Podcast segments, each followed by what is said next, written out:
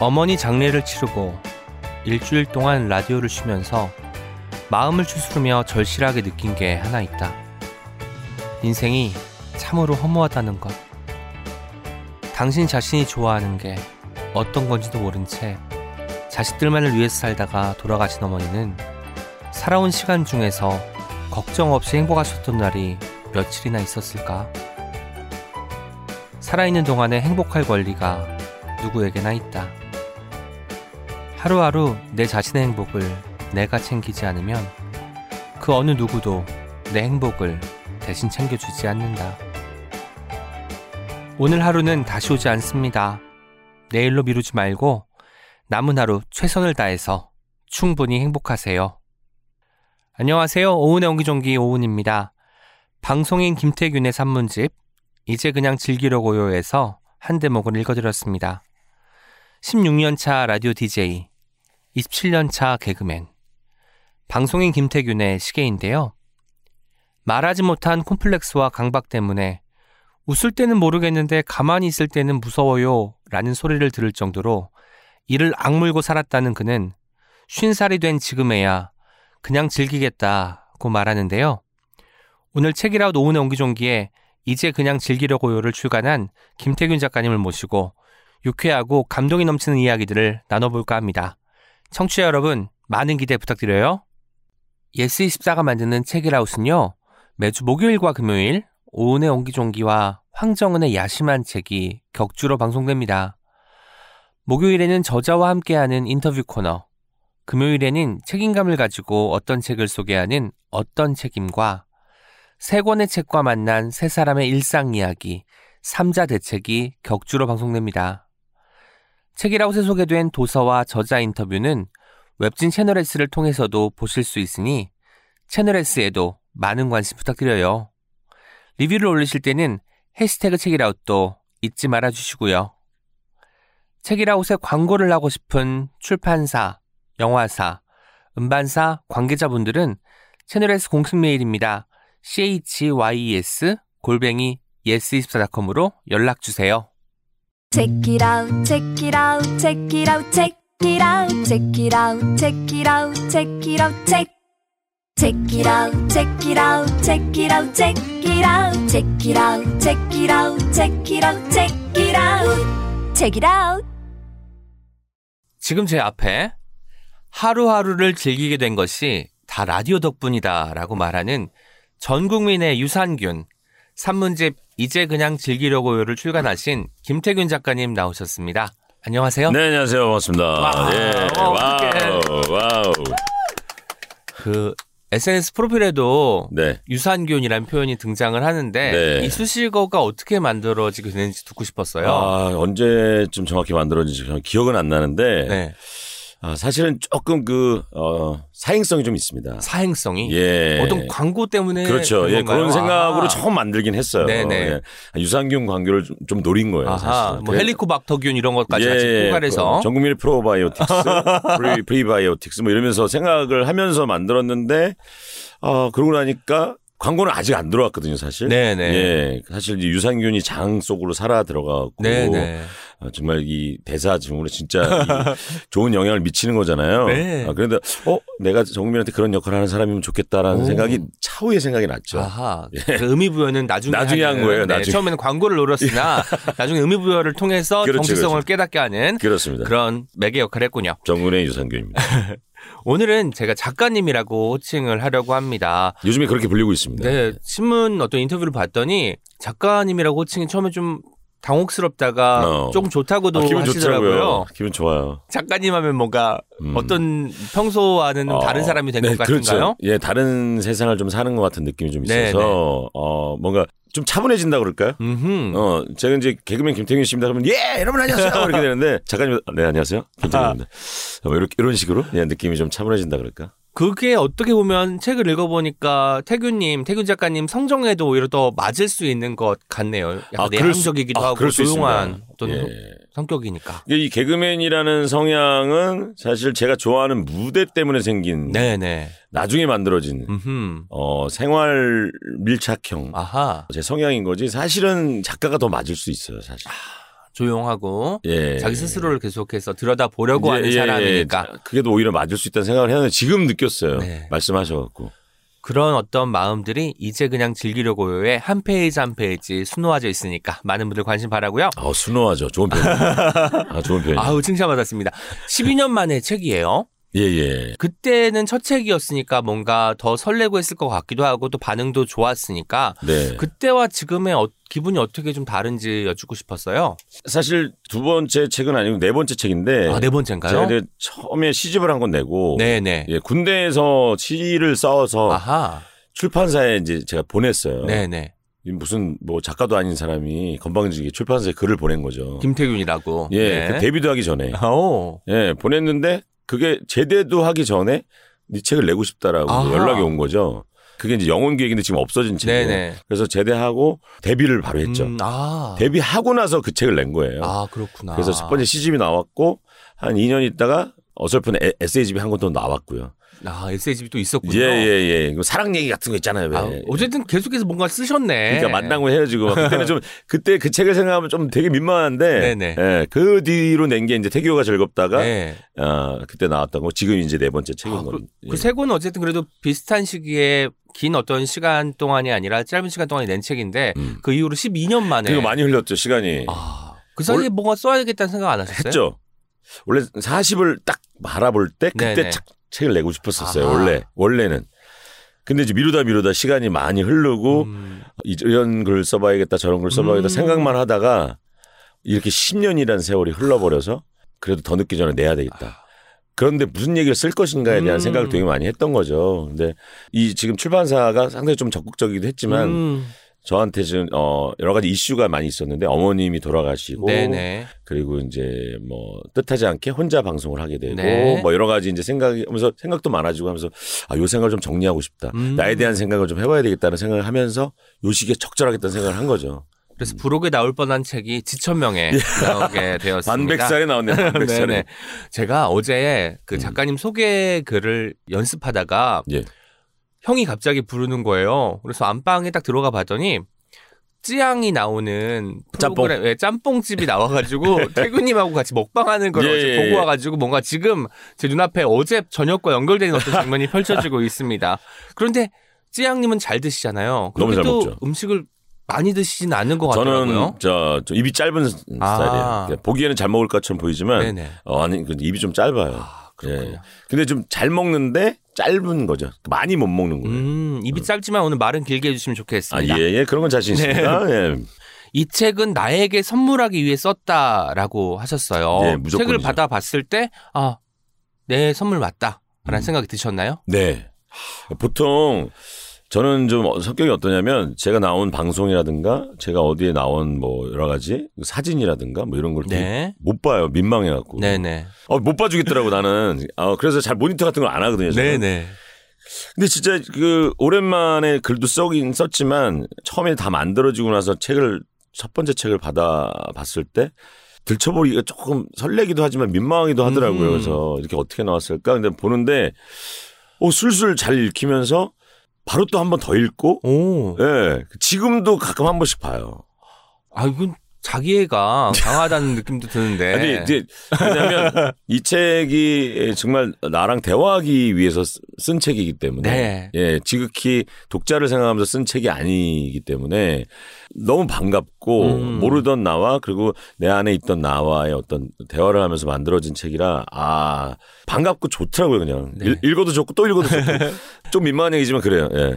북 콘서트도 한다는 소식을 들었습니다. 그 11월 17일 두 번, 2회차로 예, 진행된다고 2회차 하는데. 지금 열, 열, 열심히 신청들 하고 계신 것 같은데 예. 저도 응모를 하려고 합니다. 아. 그날 또 책이라고 녹음이 겨서 제가 아직 안 하셨어요? 2회차로 응모를 하려고 하고 있어요. 아 늦었을 수 있습니다. 아, 그 아니에요. 지금 시, 기, 시간이 좀 10 며칠까지 12일 날 발표인데 11일까지 봤던데요, 응모는. 예 그렇지만 늦을 수 있습니다. 아, 그렇군요. 오늘 당장 하세요. 집에 가서 하겠습니다. 아니 오랜만에 만나는 거라 네. 책 때문에 이제 하는 행사기도 하지만 이제 코로나 때문에 저도 이제 공연을 되게 좋아하고 네. 공연을 하면서 큰 사람이기 때문에 네. 관객을 못 만난 지가 너무 오래됐거든요. 네. 와 그래서 책이 참 고마워요. 그래서 더 책 때문에 음. 사람을 만날 수 있으니까. 아, 그래서 너무 고맙고 어, 그날이 기대가 되고요. 지금도 이제 그날 준비하면서 무슨 얘기를 할까 음. 준비를 하고 있는데 노래도 하고 막 그럴 생각이에요. 노래도 잘하시니까 또. 아니, 자, 뭐 잘한다기보다는 예, 그냥 끼는 좀 주- 괜찮은 예, 네네. 그 정도. 예. 컬투 쇼는 일종의 공개 방송이잖아요. 근데 지금 뭐 코로나 때문에 이제 한 2년 많이, 동안 못 받았어요, 예, 아직. 위축되긴 예. 했지만 대중 앞에서 같이 이야기하는 거, 대중과 함께 소통하는 것은 익숙한데 이런 독자를 직접 만나. 그러니까 청취자가 아니라 독자가 어. 오는 거잖아요. 물론 이제 그 교집합이 분명히 있겠지만 뭔가 생면부지의 사람들이 올 것 같아요. 어. 왜냐면은 공개 방송을 하면은 또 온 사람이 또 올 수도 있는 확률이 있지만 그죠. 이거는 이제 책을 내고 신청 폼을 받아서 음. 거기서 선정을 해서 네. 그 사람들이 오는 거기 때문에 뭔가 좀 어떤 기대감이 더 있을까요? 어떤 차이가 있을까요? 그게 처음이죠. 음. 일종의 제가 첫 경험인 거죠. 50년 아하. 만에 하는 첫 경험. 50년 만에. 예, 예. 공연은 진짜 많이 했고 라디오도 그렇고 뭐 행사도 그렇고 관객들을 객석에 있는 분들 만나는 건 너무 많은 경험이 있지만 네. 내 독자가 오는 거는 처음이에요. 그러니까 아. 뭐 사인회는 한번 해본 적은 있는데 네네. 그런 거 말고 책 내고 사인회는 해봤지만 음. 북 콘서트, 그러니까 저자와의 어떤 그 독자와의 만남이고 소통이잖아요. 네네. 야, 그건 좀 안 해봐갖고 좀 설레기도 해요, 진짜로. 예, 어떤 그내 책을 읽고 오신 분들일 거야, 네. 대부분. 그렇죠. 그리고 어. 사인을 받고 어. 책잘 읽었어요 또 한마디 네. 건네고. 그래서 그냥 전에 그냥 공연하듯이 내 얘기를 하는 게 아니라 책 얘기를 위주로 오. 하는 게 어, 너무 설렐 것 같다는 생각이 드는 거죠. 저도 당첨이 꼭 되기를 바라겠습니다. 네. 진짜 노력하세요. 2시 라디오를 생방으로 진행하시잖아요. 네. 그것 때문에 저희가 지금 오늘 옹기종기를 조금 앞당겨서 녹음하고 있습니다. 네. 16년 차인데 이거 프로필에도 나오지만 한 번도 지각한 적이 없다라는 말이 나와요. 물론 음. 어. 이제 오후 2시기 때문에 뭐저좀 여유가 있죠? 여유가 있을 수는 있다고 생각이 들지만 뭐 전날에 뭐 예기치 않은 과음이나 이런 것들 예. 때문에 늦게 잠이 깨기도 할 테고 여러 네. 가지 문제들이 있었을 텐데 어떻게 한 번도 지각을 안 했을까요? 지각 비슷한 건 있었어요. 뭐냐면 이제 시그널송이 나가고 있을 때 들어간 적이 있었어요. 아, 예, 든든든든든든든든 이렇게 할 때, 오, 늦었다! 이러고 싹 들어가고, 아, 예, 여러분! 뭐 이러면서 늦게 아. 온 적은 있는데, 지각은 한 적은 없던 이유가 보통 그 생방송 2시 전에 주말 녹음을 좀 많이 해요. 아 토요일을 하고 예, 일요일에 예, 방송을 예. 그래서 미리 와. 있는 거죠, 사실. 음. 예, 그래서 늦을 확률이 그렇게 많지 않은 거죠. 그러면 어쩌면 입이 좀 풀린 상태에서 생방을 진행하기 때문에 더 잘 될 수도 있겠다 생각이 드네요. 뭐 그럴 수도 있고, 예, 그냥 뭐 갑자기 들어가도 잘 하지만은, 네네. 예, 예, 예, 예. 예, 그냥 살아있는 방송이 너무 좋아서 네, 네. 미리 대본을 보거나 하지도 않아요. 그냥 들어가서 그냥 앉아고. 예, 그냥 사연도 읽어보지도 않아요. 음. 그냥 툭 던지고 그냥 읽는 거예요. 그 자리에서 하는데도 너무 매끄럽게 네. 마치 한 100번 이상 연습한 사람이 하는 것처럼 잘 하니까 아마 청취자분들은 네. 나, 뭐 지금이야 이제 음. 십몇 년의 역사가 쌓였기 때문에 알겠지만 네, 처음에는 엄청나게 이거 그 역할극처럼 연습하고 하지 않았을까 했겠다. 생각을 했을 것 같아요. 어, 근데 진짜로 그 초반 때부터 읽어본 적이 없고요. 하, 왜냐면 그 실수도 이야기가 되니까. 음. 예, 그래서 그 어설픈 것도 서툰 것도 다 이야기가 되니까 보지 않아요. 예. 멋집니다. 아, 이제 본격적으로 이야기 진행하기 앞서서 김태균 작가님 소개를 해드리겠습니다. 아, 이제 와서 하는 거예요? 네, 저는 사람이 좀 소개를 길었습니다. 아, 특이한 방송이네. 네, 특이한 방송입니다. 잘 들어주세요. 개그맨, 라디오 DJ, 작가. 친구들과 롤링페이퍼를 하면 너는 왜 이렇게 말이 없니? 라는 얘기를 들을 정도로 심하게 내성적이고 말수가 적은 어린 시절이었다. 그런데 무대를 너무 좋아했다. 끼를 발견한 건 교회에서. 교회 행사 때 무대에 나가 뮤지컬도 하고 사회도 봤는데 무대에 올랐을 때면 늘 신이 났다. 이문세의 별이 빛나는 밤에가 둘도 없는 친구였던 학창시절에 김태균의 꿈은 라디오 DJ였다. 사실 개그맨을 꿈꾼 적은 단 한 번도 없다. 대학을 방송연예과에 진학한 후에도 대학가요제에 출전하고 탤런트 시험에 응모했던 그였다. 개그와의 인연은 아주 우연한 기회로 시작되었다. 영화 현장 촬영 보조로 일하면서 오랫동안 산속에 머무르다 촬영을 마치고 내려와 우연히 TV를 시청하는데 MBC 공채 개그맨 모집 광고를 본 것이다. 그는 아무에게도 말하지 않고 준비해 도전했다. 최주봉 성대모사로 3분짜리 꽁트를 짰고 결과는 합격. 1994년 MBC 공채 5기 개그맨이 된 김태균의 첫 번째 무대는 일요일 일요일 밤에였다. 개그맨이 되었지만 자신이 하고 싶은 개그를 할 수 없다고 생각한 그는 이후 과감하게 자신만의 무대를 개척한다. TV가 아닌 소극장에서 최초로 음악과 개그를 접목해 개그 콘서트라는 단어를 만들어서 활동했다. 좌석은 언제나 관객들로 만원이었다. 그리고 2006년 5월 1일 이후 레전드가 될 라디오 방송 컬투쇼를 시작한다. 컬투쇼는 방송을 시작한 지 6개월 만에 동시간대 라디오 청취율 1위, 1년 만에 전체 라디오 청취율 1위에 올랐다. 이후 11년 동안 부동의 톱 자리를 지켰다. 평양냉면, 할라피뇨, 누룽지, 피규어를 좋아한다. 아빠 같은 사람이 되고 싶다고 말하는 아들이 가끔 부럽다. 2014년에 세상을 떠난 어머니가 남기신 인생 허무하도록 짧다. 즐기면서 살아라 라는 말을 늘 가슴에 안고 산다. 여기까지입니다. 어이 뭐 스캔을 하셨네요. 내성적인 사람이 무대를 좋아하면 예. 뭔가 연예인이 될 수 있다는 걸 보여주는 어. 것 같았어요. 글쎄요, 그, 그 성격과 무대는 다른 것 같아요. 아, 그렇구나. 예, 그건 타고난 성향과 음. 무대는 좀 다른 느낌인 것 같아요. 무대는 올라본 사람만 알 수 있거든요. 어, 그 느낌을. 그 긴장과 어떤 어, 희열 그러니까 그게 그 느낌. 여러 가지가 막 음. 교차되는 어, 막 되게 섞여 있거든요. 그 네. 감정이. 물론 뭐 박수와 환호와 갈채를 받는 느낌도 좋지만 그 긴장되는 느낌이 되게 아, 좋아요. 아, 뭔가 쫄깃한 느낌이 있어요. 될까 말까 어떻게 어, 할 수 있을까 말까. 자기는 뭘 준비해서 올라갔을 거 아니에요. 네네. 예. 그냥 갑자기 어떤 행사 행사에서 너 이렇게 해봐라 이렇게 해서 올린 거 말고 음. 내가 어 어느 순간 올라가고서 한번 올라가게 결심한 첫 번째 그 무대에 음. 그 희열이라는 게 있었거든요. 그 그게 중학교 1학년 때 그 왜 교회에서 하는 문학의 밤이라는 거 있잖아요. 문학의 친구 밤. 초청의 밤 뭐 이런 거. 거기서 첫 standing 개그를 해본 거예요. 아. 중학교 1학년 때 친구랑 만들어서 이름도 기억하죠. 고스트 바스타라는 어. 어, 뭐 때수건 여기다 끼고 선글라스 끼고 막 뭐 개그를 만들어서 막 했어요. 어, 근데 그때 그 짜릿한 느낌이 오. 아 잊지 못했던 거죠. 호응도 좋았던 모양이에요. 아 아무래도 뭐 그냥 어설프고 서툴렀지만 그래도 그게 귀여웠을 거예요 아마 중학교 있으니까. 1학년에 애들이 음. 그냥 올라가고 그렇게 하고 있으니까 근데 그게 그 막 깔깔깔 웃고 사람들이 좋아하고 하는 모습이 지금의 저를 만든 것 같아요. 네. 그래서 소극장에서도 공연을 꽤 오래 하셨고 저도 보러 간 적이 아, 있는데 진짜요? 예. 그럼요. 아유, 20대 감사합니다. 때 보러 갔고 네. 엄청 웃겨가지고 어쩜 저렇게 웃기나 어, 그게 싶었어요. 지금 97년에 저희가 첫 공연인데 예, 제가 어, 나이가 예. 좀 동안이신가 보구나. 아니 몇 살처럼 보이나요? 아니 20대 때 갔으니까 지금 20 몇 년 전이잖아요 그 일이.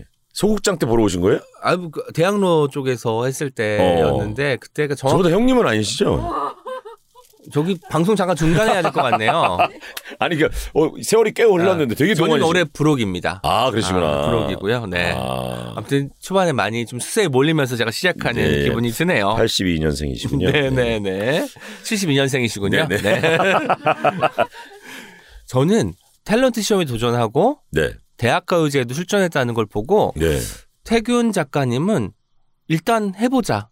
이 어떤 방식으로 삶을 살아 나가시는 것 같아요. 음. 우리가 보통은 할까 말까 고민하다가 네. 많은 놓- 일들을 놓쳐버리죠. 그르치고 어. 못하기 못했기 때문에 시도조차 안 해봤기 때문에 후회하는 경우가 참 많은데 네. 어쩌면 태균 작가님은 그래도 해보자라는 방식으로 살아왔기 때문에 내가 할 수 있는 일, 스스로의 가능성을 시험하고 넓히는 방식으로 삶을 살아오지 않았나라는 생각이 들었습니다. 네, 네, 네. 저는 잘 모르겠었더라고요. 그러니까 제가 음. 뭘 잘하는지를 잘 몰랐어요. 사람들 다 그렇지 않나요, 근데? 그럼요. 내가 제일 잘하는 게 뭐지? 잘 모르고 살잖아요. 근데 이제 서울예대라는 시험 친 것도 자체가 좀 주위에서 특이하다 그러고 음, 어 고3 때 담임도 너가 갑자기 넌 인서울로 뭐 4년제 뭐 다른 과를 갈 수 있는데 왜 여기 전문대에 아하. 시험을 보려 그러냐 원서를 써주셨잖아요 그때 네네. 담임 선생님이 근데 선생님 뭐 그냥 거기 가고 싶어. 그때 그런 결정을 갑자기 내렸고. 네네. 어, 선생님이 제 인생 책임지실 거 아니시면 헉, 이거 원서 써달라고. 음, 그런 얘기도 했어요 그 어. 내성적인 애가. 그 당돌하게. 어. 선생님이 당시에는 어머 좀 얘 봐라 막 이러면서. 그러더니 갑- 어 그거 알았다? 그래서 써주시더라고요. 네네. 그래서 서울예대 시험을 받고 그게 이제 그때 중학교 1학년 때 그 아까 얘기했던 그 무대에 섰던 그 기분을 찾으려고 음. 했던 것 같아요. 네. 제내 안에 그런 게 있었던 것 같아요. 그래서 거기 가려면 어떻게 해야 되냐. 그 무대에 올라가려면 어딜 가야 되지 생각하다가 서울예대 시험을 보게 된 건데 연기 전공을 했으니까 어 뭐라도 해야 되겠다. 네. 그 노래도 좋아야죠. 교회에서 막 싱얼롱 하고 이제 기타 치고 그랬던 게 있어갖고 그래서 서울예대 음악 동아리 예음회라는 음악 동아리가 있어요. 예음회. 예, 그 예음회도 그래서 동아리도 들어갔고 네. 그러다가 어, 어떻게든지 빨리 가고 싶은 거예요. 그 내가 쓰고 싶은 무대에. 네, 네. 그러니까 닥치는 데 도전을 하는 거죠. 그냥 오. 그냥 하는 거예요. 그래서 대학까지 시험 보고 창피 당하고 탤런트 시험도 보고 SBS 일기 탤런트 네네. 시험도 보고 떨어지고 그러다가 이제 군대를 가게 되고 음. 음, 군대에서도 이 춘천 백이보충대를 제가 갔는데 거기에 어, 예술 군 예술단을 뽑으러 네. 한 명을 뽑으러 왔더라고요. 아, 보충대로 한 명? 예. 근데 그때 당시 보충대에 들어왔던 사람 중에 지원한 사람이 한 열 몇 명 됐어요. 오, 경쟁률이 아주 예, 근데 치열했네요. 그 안에서 치열했어요. 근데 한 명을 뽑으러 온 거죠. 오. 그 대본을 주는 거예요. 오디션이었어요. 그때 아. 보충대에서. 어, 대본을 주고 그 대사를 해봐라. 연습 시간을 잠깐 주고. 그렇다 했는데 이제 해- 제가 한 거예요. 이렇게 다볼 수 있었거든요. 하는 걸. 어, 내가 생각하면 내가 좀 잘한 것 같다. 근데 거기에 이제 그 뭐 동국대, 뭐 한양대, 음. 그 영영학과 출신들이 아. 다 이렇게 한 거예요. 전국을 공부한 사람들이 음, 음, 음. 그래도 도전은 해보고 싶었죠. 왜냐하면 네. 군대에서도 무대에 설 수 있다면 오. 뭐 이렇게 너무, 너무 좋았잖아요. 그래서 전 연예인도 아니었고 그때는. 네네. 근데 다행히 그걸 뽑으러 온 사람이 서울예대 선배였어요. 아. 어. 뭔가 학연 지원의 현장이 또 여기 이제 펼쳐지고 그- 있습니다. 아마 제가 아까도 얘기했지만 좀 잘했는 것 같아서 실력으로 뽑혔다고 생각합니다만은. 네, 네, 예. 근데 그렇게 해서 그, 그 당시 한 12대 1의 경쟁률을 음. 뚫고 예술단에 들어갔죠. 와. 예. 그러, 들어가면서 거기서 이제 저의 무대가 시작이 됐다고 보면 네. 돼요. 인생의 무대가. 음, 그때 막, 어, 개그도 하고 MC도 보고 음. 뮤지컬도 하고 군대에서. 와. 어, 근데 너무 그때 이제 무대에 대한 갈증이 풀리기 시작했고, 예. 제대로 이제 하자마자, 그때 아까 얘기했던 영화, 네네. 현장에 이제 알바라도 하려고 음. 이제 복학하기 전에 전쟁 영화 스텝으로 일했었어요. 어. 그랬는데 그 나와서 딱 보다가 어 쉬고 있는데 이제 개그맨을 뽑겠다고 딱 오. 나온 거죠. 그래서 그래서 학교를 복학할 시간도 없었어요. 저는. 이거부터 해보자 해서 어. 원서를 넣고 예, 근데 그게 덜썩 돼버리니까. 예. 첫 번째 출연한 그 코너가 일요일 일요일 밤에 있었다고 했어요. 아 소개예요 소개. 그러니까 신인 개그맨을 소개하는 그 일요일. 아하. 그때 당시에 일요일 밤에 그러니까 막 30% 넘을 때 아, 이휘재. 왜 그래 열심히 했어 이걸. 아. 인생극장. 어, 어, 그거 한참일 때 아. 이휘재 씨, 뭐 이용렬 형님, 아. 이문세 형님 이렇게 세 분이 MC 오실 때잖아요. 네네. 그때 딱 뭐 신인 개그맨 소개한다고 뽑힌 분. 음, 그때 소개를 해준 거예요 열흘 밤에서. 아 반응이 반응이. 다음 날 바로 또 출근을 해야 돼요 매일 매일. 신인 개그맨은. 어. 그래서 그때 당시에 종암동에 살았는데 성북구 종암동에서 30번 버스를 타고 음. 여의도 MBC까지 가는 길에 와 버스를 딱 탔잖아요. 만원. 버스예요. 만원 버스인데 딱 돈, 돈을 내고 딱 타자마자 사람이 알아보기 시작하는 거야. 와. 한 번 나갔는데 그 나- 일요일 밤에 딱 워낙 나갔는데. 이제 시청률이 높은 프로그램이기도 어. 하니까. 어, 딱 나갔는데 그때부터 어? 사람이 어? 어? 하기 시작하는 거야 사람들이. 음. 어? 오! 어, 이럴 밤, 어! 막 이러면서. 여의도까지 가는 시간이 꽤 길었거든요. 아이고. 근데 사인도 없는데 사인을 막 해달라 그러고. 음. 와, 그때 진짜 와, 너무 무서웠어요. 오히려 좋은 게 아니라 무서웠어요. 무서웠구나. 야, 이게 방송이라는 게 이런 거구나. 예상치 못했던 반응이기도 했으니까. 그러니까 와 진짜 그 얼마나 민망했는지 그 꽤 긴 한 시간 버스를 타고 방송국까지 가는 시간이 그래서 야 진짜 신중해야 되겠고 네네. 무대에 올라가는 것도 허투루 하면 안 되겠구나는 생각도 그때 많이 했던 것 같다는 생각이 들어요. 근데 참 행복했었던 거죠 사실은 그 순간에. 음, 아마도 그 버스 안에서의 희열이 음. 11월 17일에 북 콘서트 현장에서도 또 나타나지 않을까라는 생각을 해봅니다. 아 그럼 좋죠.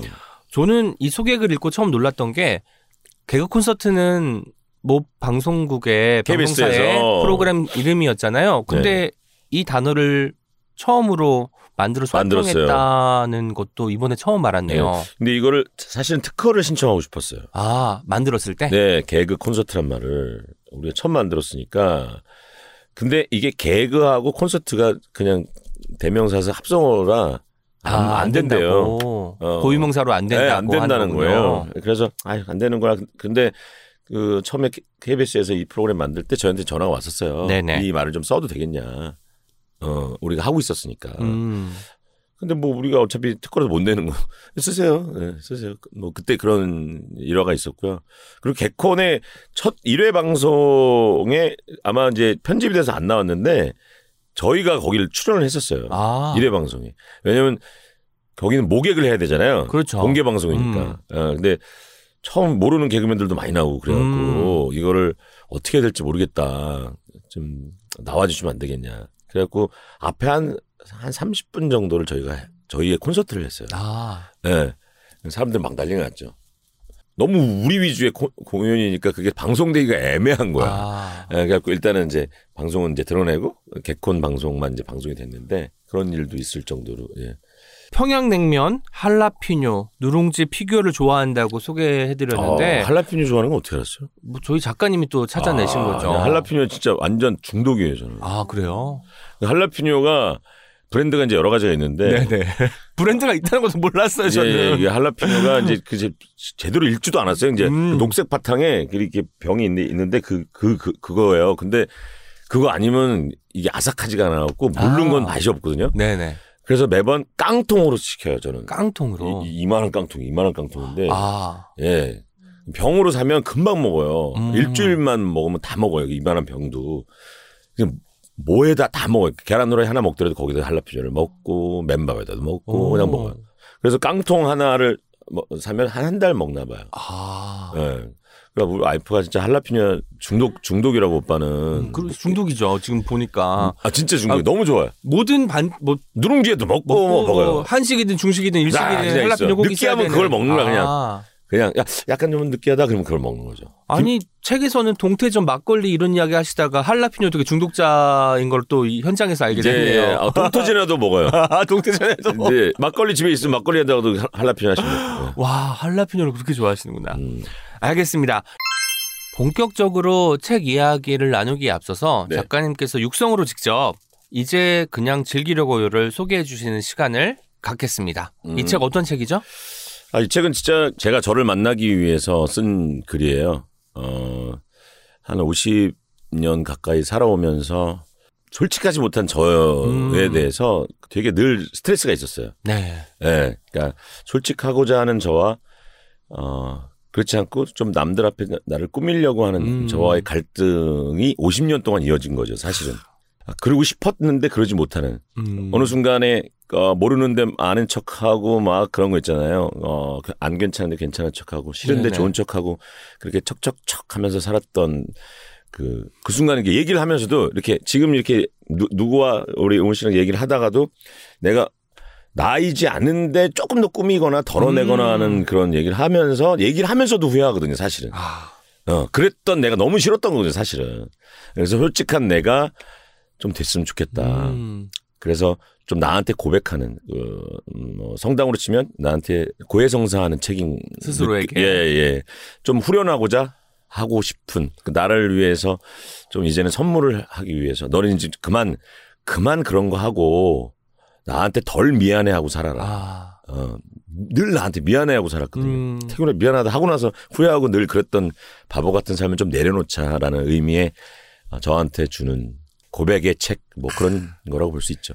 제가 그래서 처음에 이제 김태균 작가님께서 책을 쓰셨다고 해서 한바탕 웃을 음. 마음을 먹고 음. 책을 읽기 시작했는데 이거는 깔깔깔 호호호 웃는 책이 아니라 생각하게 만드는 아. 책이고 나를 돌아보게 만드는 책이더라고요. 아, 네. 그래서 뭔가 우리가 개그맨 하면 번뜩이는 재치, 입담 이런 거 예. 떠올리는데 번뜩인다기보다는 다 읽었을 때 반짝반짝 계속 뭔가 삶의 어떤 중요한 순간들이 빛나는 장면을 목도할 수 있어서 아, 아, 정말 내 속에 내가 너무나 많은 것처럼 내가 미디어를 통해서 알고 있는 사람도 다양한 모습을 가지고 있을 수 있겠고 음. 우리가 그 중에 진짜 모습이 어떤 건지는 본인만 알 수 있겠구나라는 생각을 할 수 있었습니다. 아유, 좋은 평입니다. 근데 우리가 보이는 나와 진짜 나 이야기를 하셨는데 네. 어쩔 수 없이 뭐 사회에서 활동을 하기 위해서 뭐 직업이든 혹은 뭐 어떤 자리에서 나의 역할을 다해야 할 때든 그럴 때는 어쩔 수 없이 그 가면 비슷한 것을 쓰고 행동할 수밖에 없잖아요. 어, 그, 그렇게 행동할 수밖에 없지만 안 쓸 수도 있거든요. 아,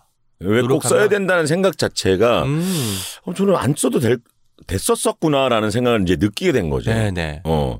근데 뭐냐면 내가 써도 안 써도 사람들은 관심이 없, 없어요. 아, 어, 제가 가면을 쓰고 있네? 모른다요, 사람들이. 보이지 않는 거니까. 솔직하게 가면은. 나를 드러내도 사람들은 몰라요. 아, 나 혼자만 그러고 있는 거죠.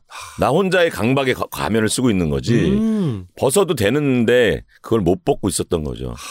그렇구나. 예. 그래서 생각해 보니까 어, 내가 뭐 가지고 있던 자격지심이라든가 혹은 뭐 여러 가지 치부라든가 음, 어? 드러내고 싶지 않은 어떤 나의 얘기 뭐 이런 것들이 드러나면 안 되는데 난 사실 여기까지밖에 안 되는 사람인데 조금 더 그거를 포장해서 어, 이렇게 살려고 했던 모습. 근데 예를 들면 뭐 그런 거 있잖아요. 어느 정도 뭘 어, 하세요? 능력이 있어요? 뭐 이렇게 음. 사람들이 그뭐 인터뷰라든가 이런 거 물어보시면 아 뭐 그냥 아, 좀 해요.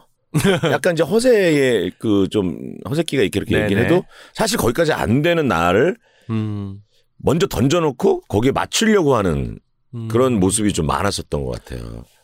어, 그러니까 아, 아, 그 정도는 합니다. 어, 아, 못하는데 진짜. 이거 있잖아요. 예. 어, 그랬던 게 많았던 것 같아요. 그래서 이 책의 부제가 강박 탈출 에세이가 된 것 같아요. 내가 뭔가를 맞아요. 계속 잘해야 되고 네. 좀 보일 때 근사하게 보여야 되고 이런 음. 강박들을 하나하나 좀 음. 쳐- 내려놓고 음. 온전한 나를 좀 드러내 보자. 맞아요. 거기를 만나 보자라는 생각이 들었습니다. 음.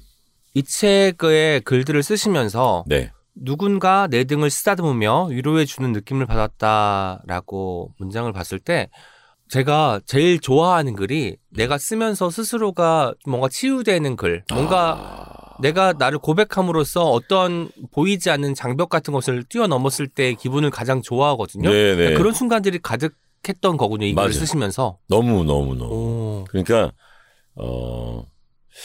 이 좀 약간 더 솔직하면 솔직할수록 깊이 빠져들수록 음. 내가 나를 알아갈수록 내가 나를 나에 대해서 고백할수록 그 따뜻한 손길이 더 느껴졌어요. 그렇구나. 음, 음. 그래서 아 그래 아이고 그러니까 지금의 이제 이거 그걸 이제 와서 알고 깨닫게 된 내가 과거의 나를 자꾸 쓰다듬어 주는 거죠. 네. 그런 느낌이 자꾸 들더라고요. 그래서 따뜻하고 행복했어요. 음. 울기도 하고 웃기도 하고 화가 나기도 하고 민망하기도 하고 쓰면서 네. 근데 그게 그냥 온전히 나, 나를 좀 다 보게 된 거죠 사실은. 네, 그러면서 더 쓰고 싶은 얘기도 많았는데 음. 근데 아 이쯤에서 어, 너무 내가 까발려지는 느낌이 스스로에게 드는 아. 거예요. 적당히 선을 좀 끊어야겠다. 어, 야, 알았어, 알았어, 알았어. 이제부터 그렇게 잘 살면 되잖아. 그러면서 이제 어 나와 대화를 참 많이 나눴던 그래서 그런 느낌이 들었던 것 같아요. 음. 어, 스무 살 나에게 같은 그래도 보면은 예전의 나에게 들려주는 이야기로도 진행되는 글들도 그렇죠, 있고 예. 어쩌면 그래서 내가 나를 위로할 수 있겠구나라는 네. 자신감을 모든 사람들에게 불어넣어주는 책 같기도 했어요. 음. 그런데 이게 한 권의 책이 되려면 처음에 집필을 언제 시작하셨는지는 모르겠지만 네, 꽤 시간이 필요하잖아요. 그리고 꾸준히 어떤 글들을 써내야 되니까 음, 음, 음. 뭐 매일 뭐 시간대를 정해서 글을 쓰기도 하고 해야 될 텐데 꾸준히 어떤 글들을 쓰면서 그 김태규 작가님의 일상이 좀 변화했을 것 같아요. 어떤 음. 식의 글을 쓰면서 변화가 있었는지 들려주세요. 글 쓰기는 이제 작년 11월쯤에 그러니까 딱 1년 전쯤에 시작을 했어요. 네네. 예. 1년 전쯤에. 네. 그리고 어떤 글부터 써야 될까 고민을 좀 많이 했고, 어, 그러다가 마치 제 그 지금 살아, 여태까지 살아온 것처럼 네. 글도 낯을 가리더라고요.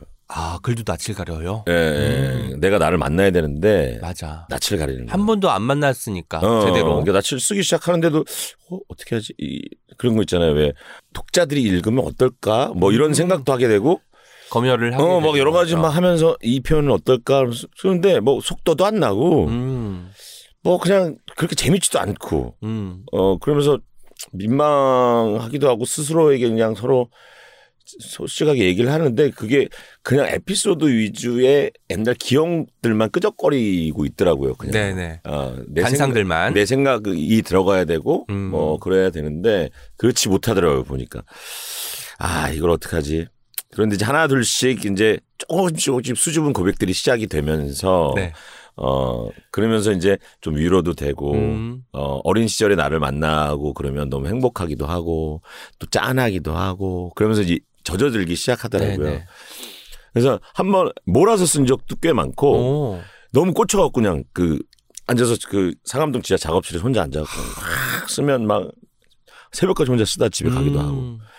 쓰다가 너무 툭 막힌 적도 되게 많아요. 네네. 막힌 게 왜 그러냐면 화가 나갖고. 아, 그 당시 나한테? 어, 너무 화가 나고 바보 같고 그런 음. 것들이 있어갖고 진짜 탁 멈추고 아 냉장고에서 소주 꺼내다가 탁 마시고 치기도 하고 그날은 그냥 그만 접자 그리고 접기도 네네. 하고 막 그런 적 되게 많았거든요. 그래서 근데 쭉 나아가다가 매일 꾸준히 뭐 하루에 어, 몇 시간을 썼다는 게 아니라 그냥 몰아서 쓴 적도 많고 멈춰서 한 달을 안 썼던 적도 있고 음. 그래요. 하지만 이제 뭐 늘 써야겠다, 쓰고 있다라는 감각을 목에, 몸에 새긴 채로 사셨을 것 같고요. 어쩌면 DJ라는 직업은 듣는 일이잖아요. 네. 듣고 이제 거기에 대한 이야기를 하기는 하지만 오히려 나보다 남을 생각하면서 음. 두 시간을 네. 채우는 일일 텐데 그런 일에 익숙한 사람이 정작 내 이야기는 들을 시간이 없고 어. 내 어떤 감정이나 그때 내가 어땠는지를 표현하는 데는 그런 시간이 없었잖아요. 그래서 서툴었죠. 네, 그래서 듣는 일에 익숙한 사람이 들려주는 일이 된 것 같다는 생각이 들고 음. 그것을 했기 때문에 김태균 작가님이 이 책을 사랑할 수밖에 없지 않았을까 싶기도 음. 해요. 십몇 년 동안 듣기만 한 사람이 이제 드디어 들려줄 수 있게 되었을 때 네, 네. 어떤 마음 같은 것. 좀 어색해요, 사실은. 그러니까 요, 요 시간이 어색한 네네. 거죠. 내 얘기를 들려주는 지금 오늘 여기서 이런 얘기 시간도 그렇고 어 남의 사연을 잘 듣고 이야기해주고 대신 음. 읽어주고 하는 거는 진짜 너무 익숙한 일이죠. 네네. 말씀하신 대로. 근데 내 이야기를 내가 내 입으로 하기가 진짜 애매한 거거든요. 네. 근데 처음에는 책 쓸 때도 이제 어머니 돌아가시고 과연 어머니가 말씀하신 대로 어떻게 하면 너를 잘 즐기고 너를 알고 네가 좋아하는 걸 찾아할 수 있는지 생각해라 그리고 즐겨라 인생은 너무나 음. 짧다 어머님이 말씀하신 거를 어떻게 할지 진짜 고민 되게 많이 했었거든요 어떻게 해야 되지 음. 자기개발서라든가 우리가 강의에서는 되게 많이 듣는 얘기잖아요 그렇죠. 자기가 좋아하는 걸 찾아서 즐기십시오 음. 어, 자기를 알고 자기와 대화하시고 나를 안아주세요. 뭐 이런 얘기는 너무 많이 하잖아요. 근데 방법을 얘기해 주는데 별로 없어요. 본인들도 잘 모르니까. 어, 그 방법이 뭐냐고 도대체. 그러니까 사람마다 다 다를 테니까. 또. 어, 어떻게 하면 나를 찾고 내가 좋아하는 거 알아내냐고. 근데 그냥 단순히 그런 얘기만 갖고는 힘들겠더라고요. 그래서 어떻게 하지, 네네. 어떻게 하지. 그래서 저는 막 대가 혼자 거울 보고 대화도 되게 많이 해봤어요. 근데 미친놈 같더라고, 진짜. 아, 진짜 미친놈 같더라고. 그래서, 아, 뭐 하지? 어떻게 하면 찾을 수? 하, 하다가 예전에 낙서하고 끄덕, 끄적거리던 걸 참 좋아하던 나를 발견하게 네. 되고, 아, 글쓰기를 한번 해보자. 음. 그래서 그 방법이 되게 좋다는 걸 알게 됐고, 네. 그래서 진짜로 지금 들으시는 분들 중에 혹시나 그 방법을 찾고 싶으신 분들은 글쓰기를 권하고 싶어요. 저는. 아, 글쓰기를 통해서 내가 음. 어떤 삶을 살아왔는지도 보고 내가 나한테 고백하고 나를 알고, 네. 어, 그러면서 위, 나한테 위안받고, 음. 예, 그, 혹시 책을 다 내는 목적이 아니어도 음. 그냥 글을 써보시면 네, 네. 진짜 너무 좋을 것 같다는 생각이 들어요.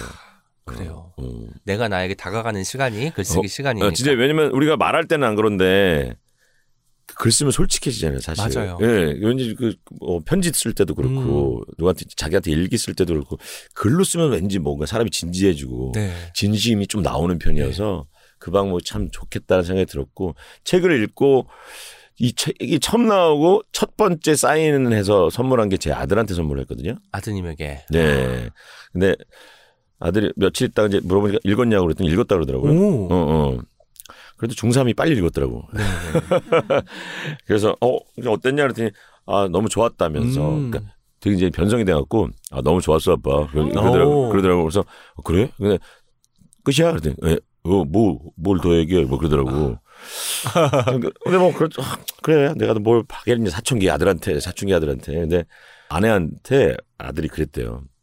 아빠 책 어땠어? 아빠, 저 엄마가 물어봤나 봐요. 네네. 그랬더니, 아빠를 많이 알게 된 것 같다고. 오. 어. 그리고 아빠랑 더 친해진 것 같다고. 음. 근데 만약 이 책에 있는 얘기를 아들과 실제로 대화를 하려고 했으면 안 들으려고 하죠. 안 들으려고 하고 아드님은. 저도 얘기를 다 못 꺼내고. 꽤 긴 시간이 걸렸을 거예요. 과장하기도 하고 또. 어. 예. 근데 이 책 한 권으로 그게 많이 음. 해소가 된 거죠. 그러니까 아들과 소통할 수 있는 좋은 기회도 된다는 얘기죠. 아무튼 우리 또 오키 성대모사만 듣다가 아드님 성대모사까지 하시는 것도 처음 들어봤습니다. 절 닮아서 많이 굵어요 목소리. 제가 그 약간 DJ 이야기를 좀 하다가 이야기가 여기까지 왔는데 예비군 훈련장에 가면 쉬는 시간에 항상 틀어주는 게 음. 컬투쇼 레전드 방송이에요. 안 그럼 자니까. 안 그럼 자니까. 안 그럼 자요 그래서. 진짜 제가 몇 년 동안 본인들 볼 때마다 너무너무 웃긴 네. 거예요. 그래서 너무 약간 친숙한 지금 상황이고 뭔가 사연을 읽고 상황극을 하는 것이 네. 종이에 있는 것 물론 이제 화면을 보고 하시기도 하겠지만 이걸 현장으로 이렇게 끌어들이는 끌어당기는 느낌이 받았거든요. 네. 뭔가 그런 것들이 컬트 쇼가 가진 가장 큰 매력 중에 하나인 것 같은데 16년이 됐어요. 16년이 됐어요. 16년 동안 DJ를 할 거라고 처음에 생각하셨어요? 아니요? 그때는 얼마나 하실 거라고 생각했나요? 한, 뭐한 1년? 아 개편되면 이제 바뀔 것이다. 아니, 뭐 그렇게 기대도 안 해요. 방송 놈들이 그렇잖아요. 맞아 예. 달면서 한 끼고 쓰면 뱉는, 뱉는 사람들이다 보니까 아, 뭐 그냥 뭐 기대도 안 했고 예. 근데 이렇- 이렇게까지 잘 돼서 오래 할 줄 몰랐어요. 만약에 근데 음. 사실 잘 되더라도 시작부터 16년을 하라 그랬으면 안 했을 것 같아요. 그치. 왜냐면 16년이 너무 긴 시간이고 어. 강산이 한 번 반이 넘게 변하는 시간인데. 그게 글쓰기랑 비슷한 것 같아요. 아 이게 그냥 조금 조금씩 계속 쓰는 거예요, 그냥. 아. 그리고 조금 조금씩 하루하루 방송을 한 거죠.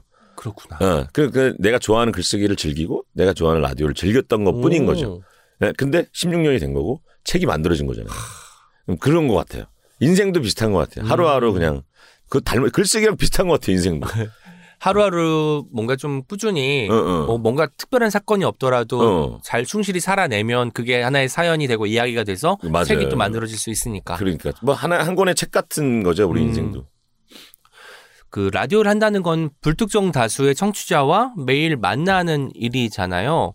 DJ라는 직업의 가장 큰 매력은 뭘까요? DJ는 예, 다른 그 TV 방송에 나오는 연예인들이 하는 어떤 그런 행위와는 되게 다른 음. 컨셉이고 매일매일 그 사람과 만나는 거잖아요. 네네. 예.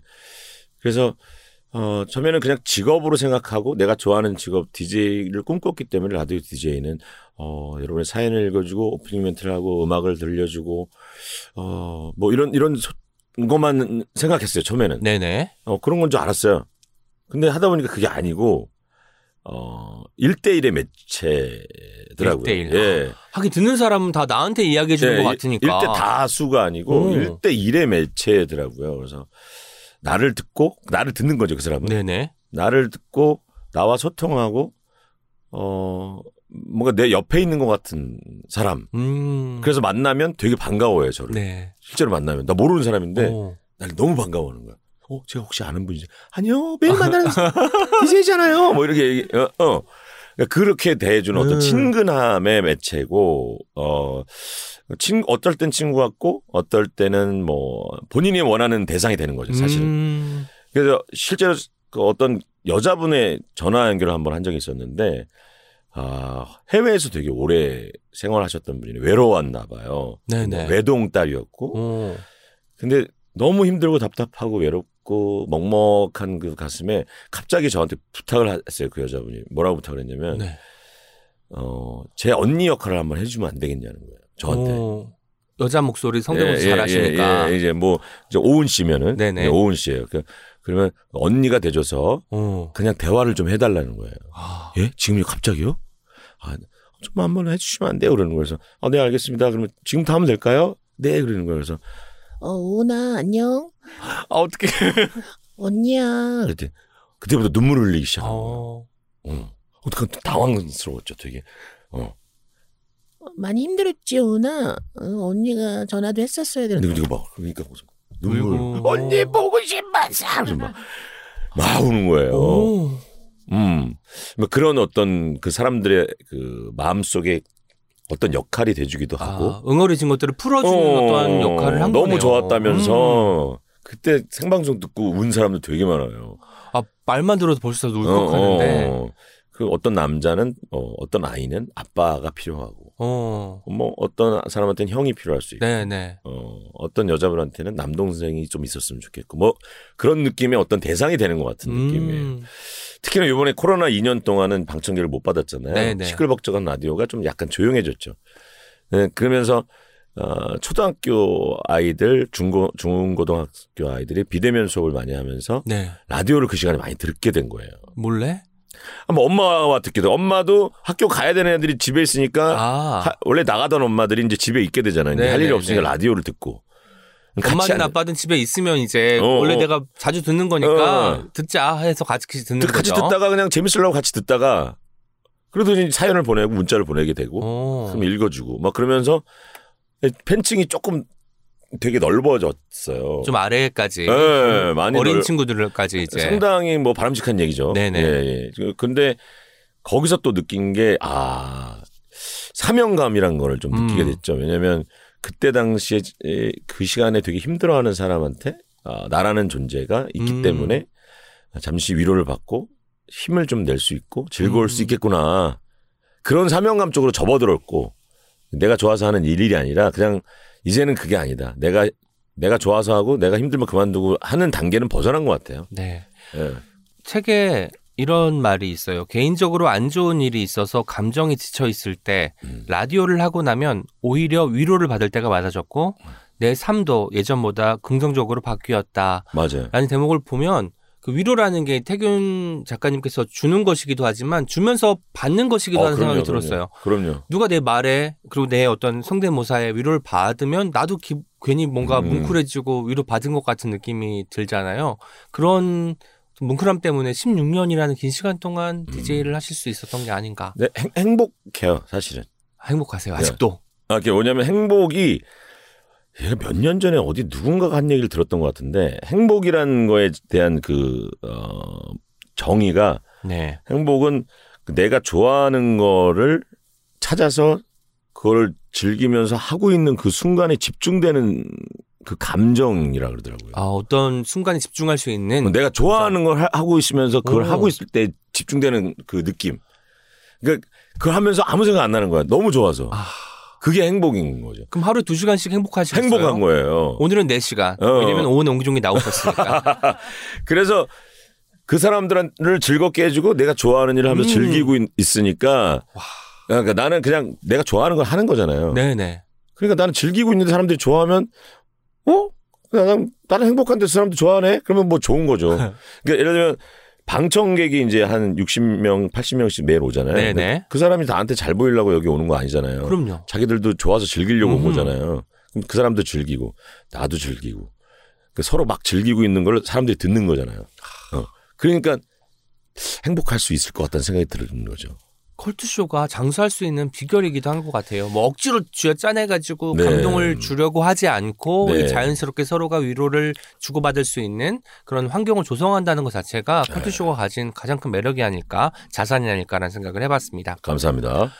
방송국 놈들에 대한 이야기도 해야 될 것 같아요. 저는 사실 그 챕터를 읽을 때 어떤 느낌이었냐면 그렇게 놈들이란 말이 붙었지만 애정이 없으면 쓸 수 없는 표현인 것 같다는 생각이 들고 그 어쨌든 사람의 존재를 굉장히 중요하게 생각하는 사람이라는 생각이 들었어요. 그래서 뭔가 한 번 만난 사람도 그냥 인사하고 지나치지 않고 음. 계속 생각하고 하는 사람만이 그런 내 주변에 있는 사람들을 들여다볼 수 있지 않을까라는 네. 생각을 했거든요. 네. 김태균 작가님께 방송국 놈들이란 어떤 존재인지.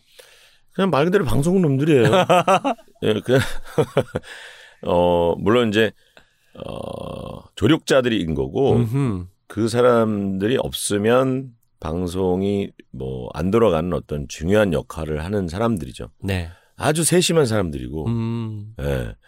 특히 다른 그 뭐 매체 TV 쪽에서도 방송을 준비하는 어떤 작가들도 꽤 많겠지만 PD와 이 방송하는 사람들은 매일 만나는 거잖아요. 매일. 네네. 방송놈들 매일 만나요. 그래서 뭐 덤덤해요 다. 음. 직장인들에서 직장에서 만나는 직장 동료 같은 느낌이고, 근데 뭔가 느낌이 따뜻해요. 아. 어. 느낌이 날카롭지 않아요 서로. 어 왜냐하면 그런 것들도 이제 라디오 작가와 라디오 PD들은 다른 쪽에서 일하시는 어떤 방송에 종사하는 사람들에 비해서 조금 뭐랄까 자기가 진짜 좋아서 하는 일처럼 느껴져요. 아. 그래서 큰 욕심도 없어 보이고 음. 사실 좀 답답할 때도 있어요. 음. 뭘 이렇게 했으면 좀 빨리 했으면 좋겠는데 천천히 천천히. 하고 예, 추진력이 그렇게 막 빠르지도 않아요. 어, 어. 그래서 어, 서로 막 그렇게 큰 어떤 욕심을 부리지도 않고. 네네. 예. 근데 또 너무 즐거우면 한껏 즐거워해요. 음. 뭐 자기에게 충실한 사람들이네요. 어, 그러니까 예를 들면 그런 거 있잖아요. 뭐가 오늘은 어떤 방송이 너무 재밌었어. 어. 그러면 막 그거에 대해서 너무 즐거울 줄 아는 사람들이. 아, 이게 즐거웠으니 이거 이용해서 다음번에 한 번 더 해야 되겠다. 막 이- 뭐 이런 생각 하게 되잖아요, 사실. 그렇죠. 근데 한껏 즐겁고 나중에 어.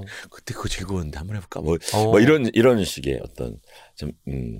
약삭 빠르다기보다는 그 음. 순간을 충분히 즐길 줄 아는 어. 사람들이 그 현장에 계신 거군요. 예, 예. 와. 어, 그래서 음, 따뜻하고 그래서 라디오가 더 좋아지는 것도 방송놈들 어떤 역할은 음. 분명히 있죠. 네, 네. 무엇보다 어머니 이야기를 안 할 수 없을 것 같아요. 저는 어머니가 등장하는 챕터에서 항상 눈시울이 붉어졌었는데 아, 네네네. 그리움이라는 말로도 설명이 안 되는 엄청나게 커다란 감정이 음. 녹아 들어가 있더라고요.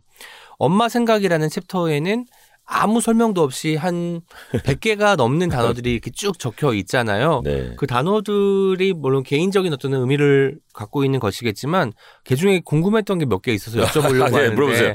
물어보세요. 이런 질문 너무 좋아 나는. 첫 번째 회미리 주스병. 아, 그거는 뭐 옛날에 살았던 내 어린 시절에 이거 다 있잖아요. 주스병 네, 회밀리 주스병에 우리가 결명자차나 맞아요. 보리차. 네, 보리차를 우리가 그 어, 거기서 끓여서 거기다 냉장고에 항상 넣어놨던 네네. 예. 그 병이잖아요. 네. 근데 그 병에 대한 뭐 여러 가지 추억이 다 있으시겠지만 어, 그 사실 소중했어요. 그 회밀리 주스가. 그때 당시 음. 비쌌거든, 그게. 선물할 때두 어. 병든 거 들고 가면 굉장히 환대받았던 예, 기억이 예, 납니다. 예, 예. 그러면 딴지 집에 가거나 병문안을 이제 갔을 때 그, 그게 병에 있거나 그러면 혹시 다 드셨으면 이거 나 가져가도 돼요? 맞아, 맞아. 기억나요, 기억나. 그래갖고 그거를 이제 집에 가서 쓰고 이제 아. 그랬던, 닦아서 쓰고 이제 그랬던 기억이 있는데 한 번은 그거를 이제 깼, 깼어요. 아, 제가. 냉장고에서 네네. 꺼내다가 미끄러져갖고. 음. 어, 거기 손잡이가 또 같이 유리니까 맞아요. 미끌미끌하다고 맞아요. 냉장고에 쓰면 이제 냉기가 이제 있기 때문에 싹 빼다가 이제 빼주면서 그걸 이제 한 몇 번 한 두 번인가 깼던 기억이 나요. 그리고 게다가 또 무겁잖아요, 병이. 크니까. 그, 러니까 그게. 그래서 어렸을 때는 그 들다가 깨 네. 깨고 그래갖고 엄마한테 등짝 맞고 음. 예 그랬던 기억이 나고 그래서 회밀리 주스 병만 보면 엄마가 보고 그 엄마가 나에게 등이 등짝 갑자기. 아프고 예, 우리 어머니는 또 그렇게 회초리는 안 드셨는데 옷걸이로 저를 이제 때리셨어요. 옷걸이. 아, 예, 예. 옷걸이. 옷걸이, 뭔가 옷걸이 그 철제 옷걸이 네네. 있잖아요. 그 하얀색 철제 옷걸이. 더 아프지 않나? 이렇게 쭉 이렇게 피고 그러면 탁 잘못하면 그걸로 회초리를 때리셨는데 세탁소에서 주는 거. 어. 근데 그게 손잡이가 이렇게 question 모양으로 돼 있잖아요. 네네. 걸, 걸이가. 아. 이, 이 부분으로 이렇게. 아유, 이거 치면 여기 물음표가 여기. 물음표처럼 이렇게 세게. 아니, 어머님이 똑똑하시다. 어떻게 때려야 아플지 알고 계셔. 어, 너한테 질문을 던져라 그래서 question 아. 빡 이렇게 하는 것 같아. 내가 보기엔. 와, 멋지네요. 해석도 너무너무 좋습니다. 두 번째, 부르마블. 음. 부르마블은 보드 게임이잖아요. 보드 게임이에요. 보드 게임인데 왜 엄마가 떠오를까 싶었어요. 제가 기억나는 엄마한테 받았던 첫 번째 크리스마스 선물이에요. 아마 우리나라에 처음 부루마블이 나왔던 것 같아요. 그때 크리스마스 선물로 받았던 게 부루마블이었어요. 그렇구나. 세 번째, 철인 28호. 아, 철, 너무 어려웠어요. 철인 28호는 이제 좋아하던 저의 로버트 장난감이죠. 음. 예, 좋아하는 만화고 저를 손붙잡고 동네를 이제 다니시다가 제가 문방구 앞에 이제 서 있어서 그 로버트를 쳐다보는 모습을 이제 어머니 보셨고 네.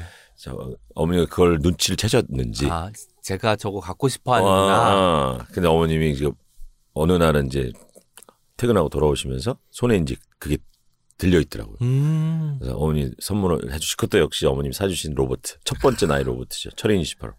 그렇구나. 그래서 지금 아 그때가 그 얼마였나 그걸 한 몇천 원 했던 것 같아요. 네. 그때는 전부 다 본드들을 발라서 이렇게 음. 붙여야 되고 막 그때 내가 잘 못 만들어 갖고 그 삐져나오고. 예, 그러니까 본드 삐져나오고 막 그랬었거든요. 그, 그 로봇 기억이 나는데 그래서 그때 생각하고 철인 28호가 저희 집에 있는데 지금 네. 얼마 전에 아, limited 새로 나온 게 하나 있어요. 네. 너무 멋들어진 철인 오. 28호가 60만 원짜리. 그걸 사셨다는 거죠? 딱 네. 있어 여기 안에. 네.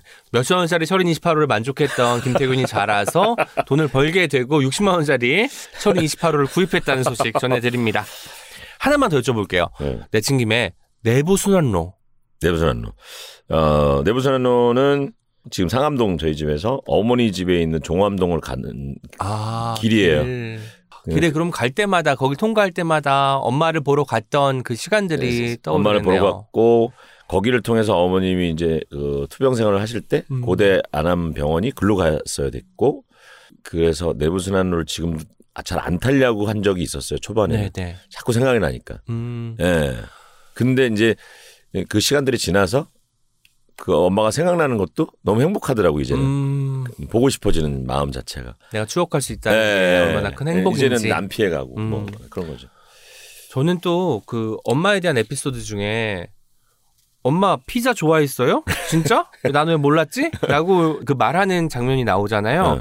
저도 그렇거든요. 음. 엄마가 뭘 좋아하는지 잘 모르겠어요. 왜냐면 엄마들은 늘 욕망을 숨기고 그 자식들이 좋아하는 것들을 먹으면서 이제 기뻐했기 때문에 진짜 엄마가 뭘 좋아하는지를 캐 물지 않으면 모르겠더라고요. 그래서 진짜 물어봐야 돼 가까워도 아니 가깝기 때문에 오히려 몰랐던 장면들이 여기서 가득 담겨 있어서 저도 음. 이제 어머니에게 이 책을 읽고 음. 어떤 걸 좋아하시는지 음. 한번 여쭤봐야겠다는 생각이 들었습니다. 지금까지는 그냥 어림짐작으로 몇 개의 음식만 가지고 있었는데 어, 아니에요. 우리 엄마들은 좋아하는 게 구체적으로 있어요. 그런 게 있다니까요. 어, 물어봐야 돼요. 제가 예전에 스파게티를 어머니랑 먹는데 어머니가 그때 처음으로 스파게티 드시는데 너무 잘 드시는 거였어. 엄마 이거 맛있어 했더니 나 이거 몇 번 먹었다. 어, 어. 이미 드셨는데 뭔가 자식 앞에서는 처음 먹는 것처럼 그래서 뭔가 되게 좀 설레는 마음을 보여주려고 하시는 어, 거더라고요. 예. 그래서 계속해서 소통을 해나가야겠다는 생각이 들었습니다. 예, 가족이 가족에 대해서 제일 모르는 것 같아요. 맞아요. 가깝기 때문에 일부러 알려고 애쓰지 않는 음. 것들이 참 많은 것 같아요. 약간의 뭐라 그럴까 이 핏줄의 어색함 같은 거. 음, 어? 어색함. 예, 굳이 들춰낼 뭐, 필요가 있어요. 어. 우리 가족이니까 이건 제일 별로인 말 중에 하나. 그럼요. 우리는 가족이니까. 어. 가족이니까 제일 모르는데 뭘 맞아, 가족이니까. 맞아. 하나도 예, 모르면서. 예. 제일 그런 핑계 중에 제일 별로인 말인 것 같아요. 가족이니까 더 물어봐야 되고 가족이니까 더 아껴줘야 되는 것 같아요. 이제 우리 어머니가 진짜 그때는 황당했어요. 피자를 좋아하는지 몰랐거든요, 진짜. 네. 어. 근데 피자를 진짜 좋아하셨고 어머니는 진짜로 생선 대가리를 좋아하셨던 거예요. 음, 어. 원래 어두육미라는 말이 있긴 하잖아요. 네. 근데 맛이. 한 먹어봤는데 맛이 없고 뭐가 뼈도 이상하고 막 이상 음. 이런. 근데 진짜 좋아하는지 몰랐어요. 네네. 근데 진짜 아프면서까지 역적을 내실 줄 몰랐어요. 아. 어머니는 생선 대가리를 진짜 좋아하셨어요. 대가리 내 거다. 네, 하신 정도로. 네네. 말에 민감한 사람이라는 생각이 들기도 했습니다. 착하다라는 말에 대해서 좀 많이 곱씹었는데요. 음. 착해 빠졌다라는 음. 말이 뭔가 너 되게 좀 밍밍해 싱거워서 사람들이 너 이용해 먹기 딱 좋아 어. 라는 말이 아니라 뭔가 착함의 미덕을 떠올리게 되더라고요. 음. 김태균이 생각하기에 김태균 네. 작가님이 생각하기에 착하다는 것의 이점은 뭐가 있을까요? 글쎄요, 저는 어렸을 때부터 지금까지 착하다는 말을 좀 많이 듣고 살았어요. 네네. 그 본의 아니게. 저는 안 착하다고 생각하고 살았거든요. 사람들 착하다고 하는 거예요, 자꾸. 그게 왜 착하다고 할까? 굳이 그걸 분석해서 안 착하려고 노력할 것도 없고 음. 그냥 살았는데도 살았는데 그런 얘기를 많이 듣는 거예요. 그래서 네네. 뭐 어, 어느 어디 인터뷰에서 어머니를 인터뷰하는데 아, 아들은 어떤 분이세요? 그랬더니 우리 아들은 착해요. 우리 엄마가 그렇게 네네. 얘기하더라고요. 그래서 그렇구나, 난 착하구나. 그리고 그래서 좀 매력이 없게 느껴졌어요. 음, 착하다가 매력 우리가, 없다처럼 느껴지기도 하는 시기가 있었죠. 우리가 그렇잖아요. 보면 어, 야, 쟤는 착해. 할 말 없을 때 하는 맞아 얘기. 맞아. 할말 없을 때. 별 매력도 없고 어. 뭐 뭐야. 그러니까 그럴, 그럴 때 하는 얘기 진짜. 그래서 그렇게 들려서 그게 좀 별로였거든요, 사실. 네네. 근데 뭐 또 어떨 때는 방송에서 누군가가 날 지적을 할 때 그때 조금 날카롭게 이런 것도 얘기하고 어? 조금 뭐 이렇게 좀 해봐 뭐 이렇게 그랬는데 누가 옆에서 에이 쟤는 저 착해 빠져서 안 돼 이러더라고요. 그러니까. 어 착해 빠져서 안 돼. 착해 빠졌다는 게 무슨 얘기지? 고민을 많이 하고 늘 마- 가슴 속에 있었어요. 근데 그게 싹 씻겨 내려간 게 와이프 얘기였죠. 음, 착한 게 어떻게 얼마나 큰 매력이 될 수 있는지를 어, 한이 여자가 방송에서. 오죽하면 그 착한 것 때문에 나한테 인생을 맡길 수 있을까. 음, 그래서 참 다른 의미가 있겠구나라는 생각을 했죠. 음. 할말 없을 때 아까 착하다, 쟤 착해라고 음. 한다고 하잖아요. 저는 어떤 말 들은지 아세요? 예전에 쟤 착한 편이야. 아니 착 착해도 아니고 착한 편이야. 나 그래서 뭔가 우리 편인 거예요. 우리 편. 그 구석 쪽에서도 더 뭔가 우리 자- 편. 내 편이야. 이리 와. 이렇게 네, 하는 거지. 착한 편이야. 어. 근데 그 A 플러스 S이라는 그 보험회사에 네네. 곽근호 회장님이라는 분이 계세요. 네. 그분이 쓰신 책 중에 착한 사람이 이 세상을 지배한다. 오, 착한 이런 책이 사람이 있어요. 세상을 지배한다. 어, 착한 마케팅. 오, 뭐 그런 거에 대해 쫙 써 있는 얘기가 있는데 진짜 그럴 듯하더라고 얘기가. 오, 착함이 이 세상을 지배한다. 착하면 미덕이. 예. 착함과 착한 편인 사람들의 미덕을 여러분 주목하셔야 됩니다. 착하다란 말 말고 또 하나 더 있었던 게 밥은 먹고 사냐? 음. 이 말도 사실 외국 사람들은 언제 한번 밥 먹자라는 말을 하면 바로 캘린더를 꺼낸대요. 음. 언제? 언제? 근데 우리는 사실 그게 오지 않은 어떤 날짜를 상정하고 음. 그냥 뭔가 미래를 기약하는 밥 한번 말인데. 음, 그렇죠. 어쩌면 이렇게 부도수표일 수도 있잖아요. 어. 그러니까 어쩌면 서양인들이 직접 이제 캘린더를 꺼내서 날짜를 정하려고 하는 게 정말 그 만남을 결국 성사시키겠다는 의지가 담겨 음. 있는데 우리에게 밥 한번 먹자라는 의미는 네, 다른 것 같고. 그건 진짜 따뜻한 말인 것 같아요. 네. 예, 밥은 먹고 사니, 밥 한 번. 먹자. 어, 그런 그 어렸을 때부터 밥을 못 먹고 살았던, 음. 밥한 끼 제대로 못 먹었던 그런 느낌이 배어져 있는 아주 따뜻한 인사인 거죠. 네. 그럼 근데 우리 개그맨 이용렬 선배님 같은 경우에는 네. 도시락을 이제 싸갖고 아. 다니면서 밥은 밥한번 먹자 그러면 거기서 가- 바로 여기 펴 지금 먹어 한 숟가락이라도 지금 떠.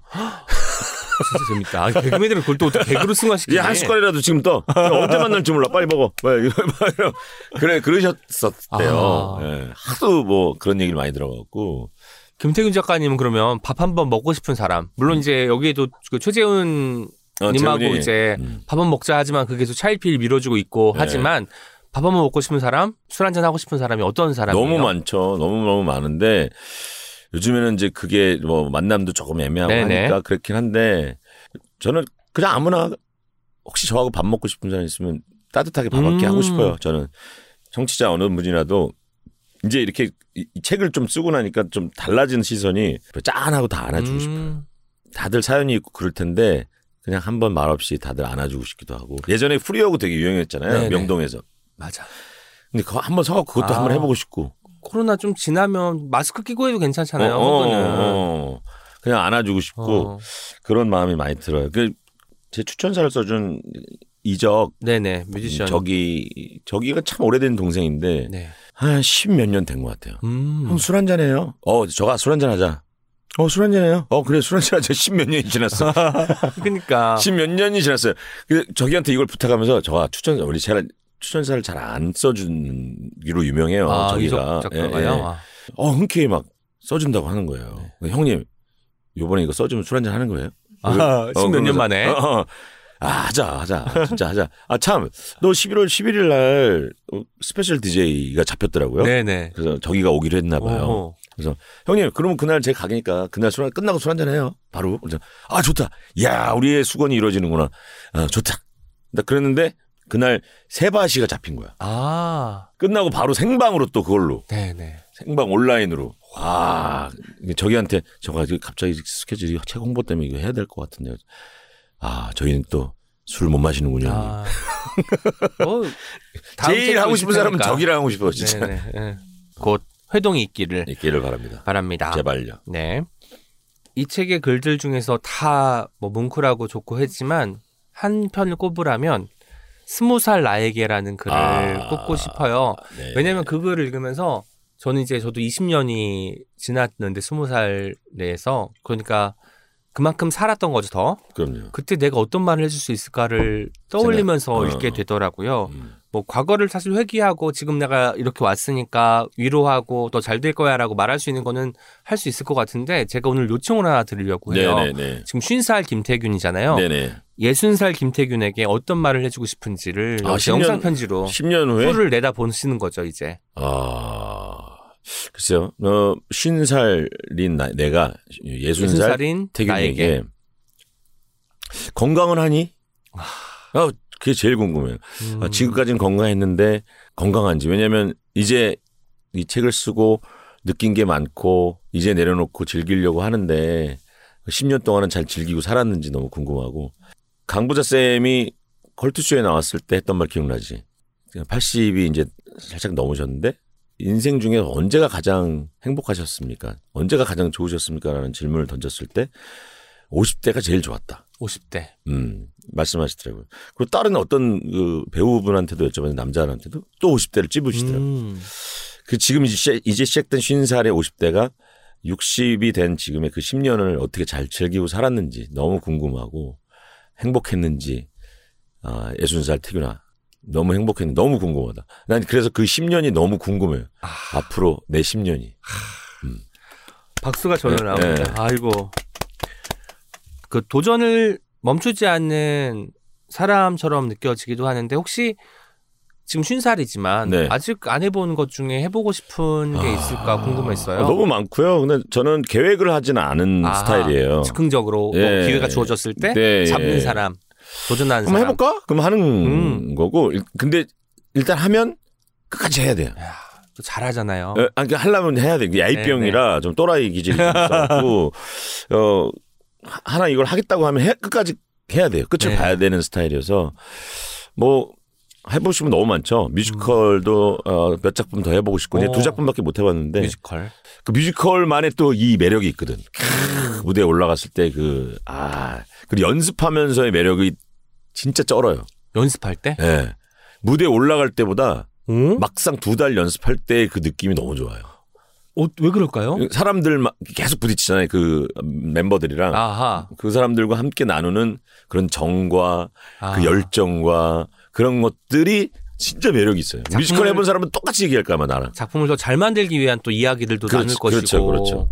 그 역할로 한 2개월 사시는 거네요, 그러면. 그렇죠. 아, 그게 너무 행복해요.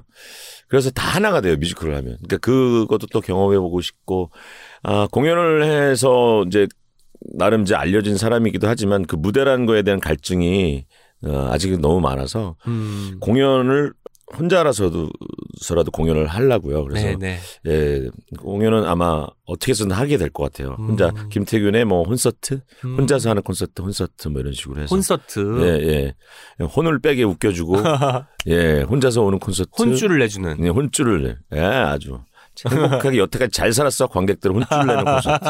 그래 그거 아마 계획 좀 하고 있고요. 너무 기대가 됩니다. 그리고 지금 12년 터울로 태교 일기는 아이에게 어쨌든 쓰는 책이었을 것이고 이번엔 나에게 쓴 책이란 말이죠. 네. 다음 책을 쓴다면 그 책은 또 누구에게 아. 누구를 향해서 쓸 수 있을까요? 글쎄 그거는 사실 저도 아직은 못한 얘기가 많거든요. 음흠. 이 책에서도 네네. 쓰고 나니까 아 이 얘기도 쓸 걸저 얘기도 쓸 걸 하는 생각이 많이 나더라고요. 음. 뭐 앞으로 삶은 이어질 테니까 네네. 예 어, 하나씩 하나씩 기록을 해놨다가 그게 좀 아쉽더라고요. 아, 조금씩 음. 기록해 둘 걸. 그러면 잊혀져 간 것들도 끄, 끄집어낼 수 있을 텐데라는 생각이 들더라고요. 그래서 어떤 얘기든 쓰는 건 좋은 것 같아요. 그래서 제 친구가 사진 작가 하는 친구가 하나 있는데 네네. 예, 아주 오래된 중마고거든요. 근데 그 친구하고 전국을 돌면서 오. 사진 에세이 같은 것도 한번 해보고 싶기도. 하고 어뭐 여러 가지 생각은 뭐 많은 것 같아요. 그래서 노래도 한 곡 내보고 싶기도 하고 시운쯤에 아 서른쯤에 말고 시운쯤에 쉬운 즈음에 예. 딱인다. 음. 정말 중년들을 아주 울리는 예. 그런 노래가 될 것 같고 예전에 서른쯤에라는 느낌이 지금은 시운쯤인 것 같아요. 맞아요. 평균 어. 수명도 길어지고 어, 어, 어, 어. 이제 뭐 젊고 늙으면 어떤 그 구분이 거의. 무의미한 시기가 되어 어, 버렸으니까. 생각보다 시운이 괜찮더라고요. 오. 어, 저는 막 되게 이상할 줄 알았는데 어, 괜찮은 것 같아요. 시운이. 아, 어떤 책이 나올지 기대가 되고 그게 이제 그냥 찍으려고 요일지 사진 작가로 작가와 함께 찍는 그 네. 책으로 아니면 어떤 책이 나올지 기대가 됩니다. 이제 책이라웃 오은의 옹기종기 공식 질문 드리려고 합니다. 청취자분들에게 추천하고 싶은 단 한 권의 책에 대해서 소개해 주시면 되는데요. 네. 결판된 책만 제외하고 추천을 음. 좀 해주세요. 되게 많은 책들을 참 제가 뭐 읽어왔지만 그 중에서도 최근에 이 책이 나오게 된 어떤 그 음, 부스터 역할을 했던 뼛속까지 내려가서 써라. 뼛속까지 내려가서 써라. 네. Writing down the bones. 근데 책에서는 그 책 읽고도 그렇게 크게 뭔가 감흥을 자극을 받았죠. 감흥이 아니고 못했다. 감동적인 책은 아니에요. 그 아, 책이. 그쵸. 뭐좀 실용성에 가까울 자극받는 테니까. 책이 자극받는 예. 책. 그래서 제가 얘기했잖아요. 어? 나를 찾고 나를 알아내고 내가 뭘 좋아하고 어. 하는 걸 찾아내는 방법으로 글쓰기를 제가 권했잖아요. 네네. 근데 아마 글잘안 써지실 거예요. 음, 처음에는. 예, 어떻게 써야 할지 모르실 거예요. 음, 솔직해지기 쉽지 않거든요. 자기 자신한테. 그렇죠. 아마 시작부터 아까 저처럼 낯, 낯을 가리기 시작할 거고. 근데 그 책은 그래도 쓰고 저래도 쓰고 계속 쓰라는 얘기예요. 네. 책 내내 계속 쓰라는 얘기야. 어떻게도 쓰고 저래도 쓰고 계속 쓰라는 얘기거든요. 어, 그러다 보면 뼛속까지 내려가서 너한테 솔직해질 거라는 얘기를 이제 담고 있는 얘기예요. 네네. 한번 자극을 받아보시면 좋을 것 같아요. 음, 그 책에 자극받은 분들은 어쨌든 뭔가를 쓰게 될 것만 같습니다. 응, 응. 오늘 책이라웃 오은의 옹기종기 녹음 어떠셨나요? 아, 행복했고요. 저 오랜만에 좀 이 라디오 같은 그 제가 늘 진행을 하던 음. 느낌이었는데 제가 게스트로 나와서 한 게 너무 오래간만이거든요.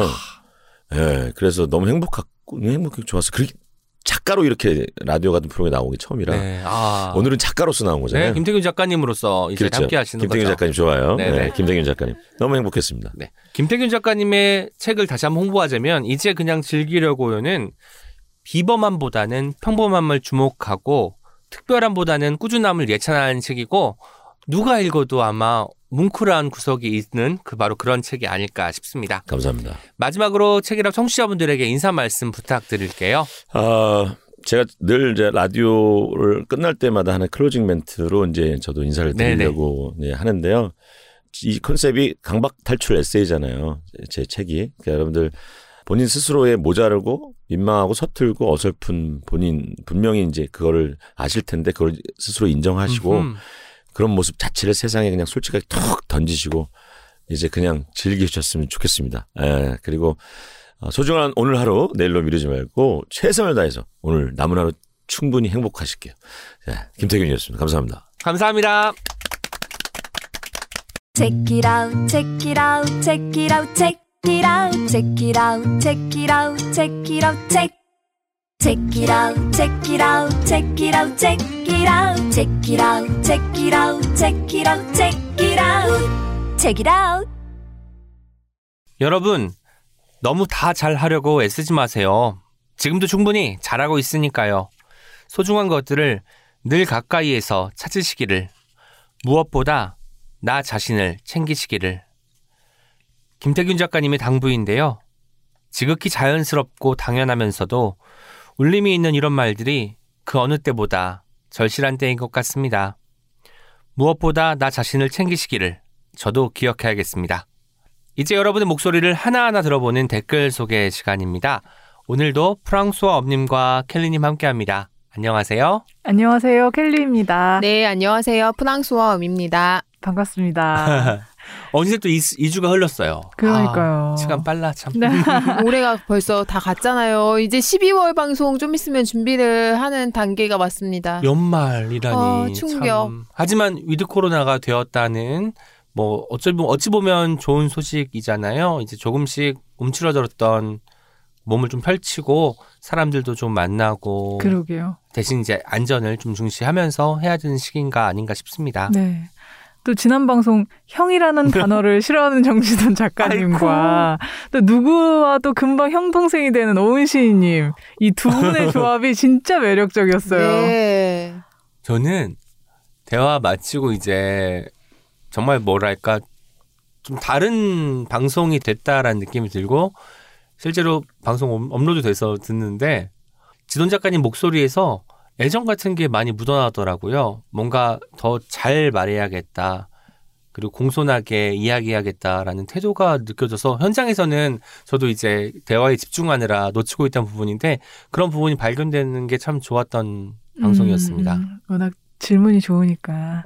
질문도 켈리 작가님께서 아니, 또 항상 많이 만들어 주시죠. 오은씨께서 작가 소개를 되게 감동 어, 받아. 하셔가지고 저는 그러니까. 게스트가 가- 그 소개 받으면 약간 제가 약간 켈리님의 마음을 동화될 때가 되게 음. 많거든요. 음. 되게 뿌듯했고 음. 또 저도 되게 댄디, 시크 막 이랬는데 어, 실물로 저는 뵌 적 처음인데 음. 저도 되게 호감을 갖게 음. 됐습니다. 그 목소리도 정지돈 목소리인 거예요. 이제 다시 들으니까 음. 그 목소리에도 목소리가 또 너무 또 중저음에 도시적인 느낌이면은 안 어울렸을 것 같다는 아? 생각이 들면서 저는 뭔가 정지돈을 다시 만난 것 같은 방송, 음. 방송이었습니다. 지돈 작가님 이 자리를 빌려 고맙다는 말씀 다시 한번 전할게요. 네, 그리고 그때 예스TV 유튜브 What's in my bag 촬영을 위해서 큰 배낭을 네, 맞아, 맞아. 진짜 무겁게. 네, 집 저- 나갈 때 드는 가방 들고 왔죠. 네, 아마 영상이 지금 유튜브 예스TV에 올라와져 있을 텐데 음. 꼭 네. 구독해 주시고 댓글도 많이 남겨주시면 저희 예스TV 제작진이 저희 또 음. 팀원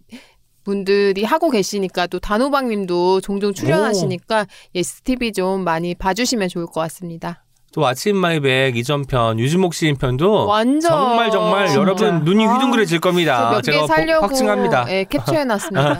네. 인스타그램에서 리은 아카이브님께서 너무나 좋아하는 작가님 두 분의 조합이라고 하트까지 남겨주셨고요.